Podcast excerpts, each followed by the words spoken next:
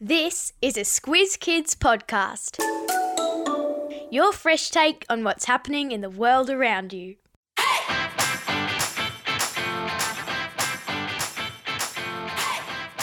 Each week, we give the world globe a spin and see where we land. Then we take the kids of Australia on an audio excursion to visit that country and its people. I'm Amanda Bauer, and today on Squiz the World, we're visiting one of our closest neighbours. Let's see if you can guess which country I'm talking about. It consists of six major islands and over 900 smaller islands.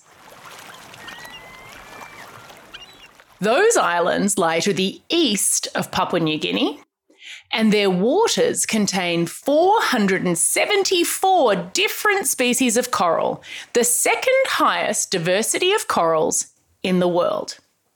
Still stuck? Okay, last clue. This country has been in the news because its government signed a security agreement with China that could result in the Chinese military and navy spending time there. That might not sound like a big deal, but careful Squiz Kids listeners will have noticed that in the last year or so, Australia, America, and other countries have been struggling to get along with China. So if China is suddenly flexing some military muscle in the Pacific, some people think that could not only be a threat to Australia, but to the stability of our whole Pacific region. Still don't know where we're going? It's the Solomon Islands, and it's high time we found out more about this South Pacific neighbour of ours.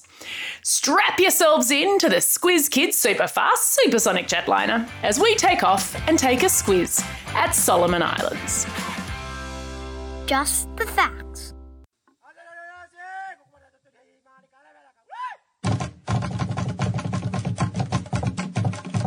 People have been living in the Solomon Islands for over 30,000 years.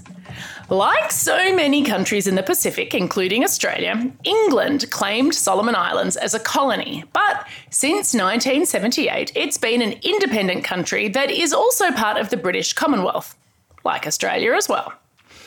The capital of Solomon Islands and the country's biggest city is Honiara. Fewer than 700,000 people live in the whole of the Solomons, and Honiara has about 94,000 people. So there are no skyscrapers, there aren't even train lines. And in fact, in some parts of Honiara, people don't have access to proper toilets or drinking water. Solomon Islands is one of the poorest countries in our whole region. And often, when a country is poor, its system of government has problems. Solomon Islands has had plenty. Australia has been asked to send police and army officers to the islands a number of times to try to help calm things down when the situation got violent. Which is partly why Australia is particularly disappointed that now, after we've helped Solomon Islands, their government has turned to China as an ally. All right, enough politics. Although, if your teacher or parent wants to know more, they should check out the grown up Squiz shortcut on the Solomon Islands. I'll pop a link in your episode notes. Now, one of the ways that Solomon Islanders hope that their country will make more money is through tourism. At the moment, it's one of the least visited places in the world, but that noise you hear is keen scuba divers, and they rave about the incredible World War II wreck diving. Wrecks of sunken ships and downed planes are now covered in coral and home to abundant, that means a lot of, marine life. I'd love to go diving there. Whenever you travel, it's important to learn a few words in that country's language. It's a great way to show respect. So let's Learn the lingo. in Solomon Islands, the official language is English, but only about 2% of the population can communicate fluently in English. If you want to talk to locals, you'll need to speak Solomon's Pidgin. We are so lucky to welcome today Squiz Kids' cousins, James and Joran, who live in Honiara, and they're 11 and 7 years old. James is going to teach us how to say hello. Good fella day. See how it sounds close to English? Good day, but not quite? Go on, you give it a try. Good fella day. People are always really grateful when you just try to speak their language. They may even thank you for it. Hey, Joran, how do we say thank you? Tagio Tumas. tagio tumas to you too, James and Joran.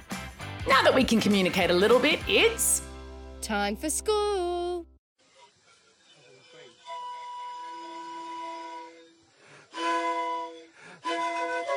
The first thing to know about school in Solomon Islands is that it is not compulsory, even though it's technically free.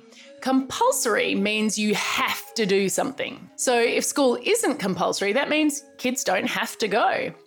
Less than half of all kids finish primary school in the Solomon Islands, and the poorer you are and the further you live from a city or town, the less likely you are to go to and then finish school. Some of you might secretly be thinking, no school? Bring it on. But the kids that aren't going to school are having to work for their families, trying to farm enough food or catch enough fish or sell enough of something to survive. They are definitely not sitting on the couch playing video games. Here's something really cool about the kids who do go to school. Lots of them get there by canoe. Learning to paddle a canoe by yourself in Solomon Islands is kind of like learning to ride a scooter for Aussie kids. And with more than 900 islands to explore, it's your ticket to adventure.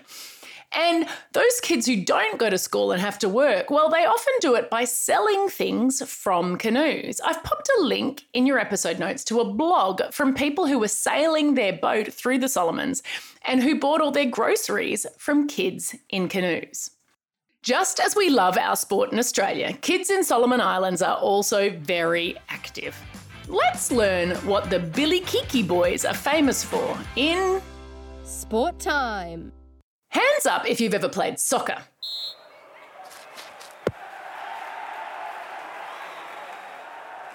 Now keep your hands up if you felt tired after all that running. Yeah. Now imagine doing all that running in sand. Oh, exhausting. Not to mention getting it in your mouth, eyes, nose, and ears every time someone kicks the ball. Beach soccer is hugely popular in Solomon Islands, and their men's national team, the Bilikiki Boys, are usually ranked first or second in our region of Oceania. Uh, a bilikiki is a kind of seabird, and there's a popular children's song about it in Solomon Islands. When the bilikiki boys win a match, they're known for performing the song. I've included a link in your episode notes. Phew! All that thinking about sprinting in the sand has made me starving. I think it might be Dinner time. All of the famous local dishes in Solomon Islands use the fruits and vegetables that grow here, and of course, the amazing seafood caught in its waters. Pawpaw trees line the roads in the islands, and their fruits are used in a lot of cooking at every stage of ripeness. Curries made with unripe green pawpaw are really common, and the pawpaw takes on the flavour of the spices or the sauces that you use. But the unofficial national dish is something called poi. It's made from taro root and it's a bit like mashed potato. You cook the roots and then you blend them up into a smooth paste and you eat it as a side dish with that delicious fish you caught this morning. I'll pop a recipe in your episode notes, but if you can't find taro root in your supermarket, there's also a recipe for coconut pudding, a typical dessert. Yum, yum, yum. Time for the quiz. This is the part of the podcast where you get to test how well you've been listening. Question number one What does Solomon Islands have 474 species of? That's right, coral. Question number two Which country has the Solomon Islands signed a deal with, causing concern in Australia?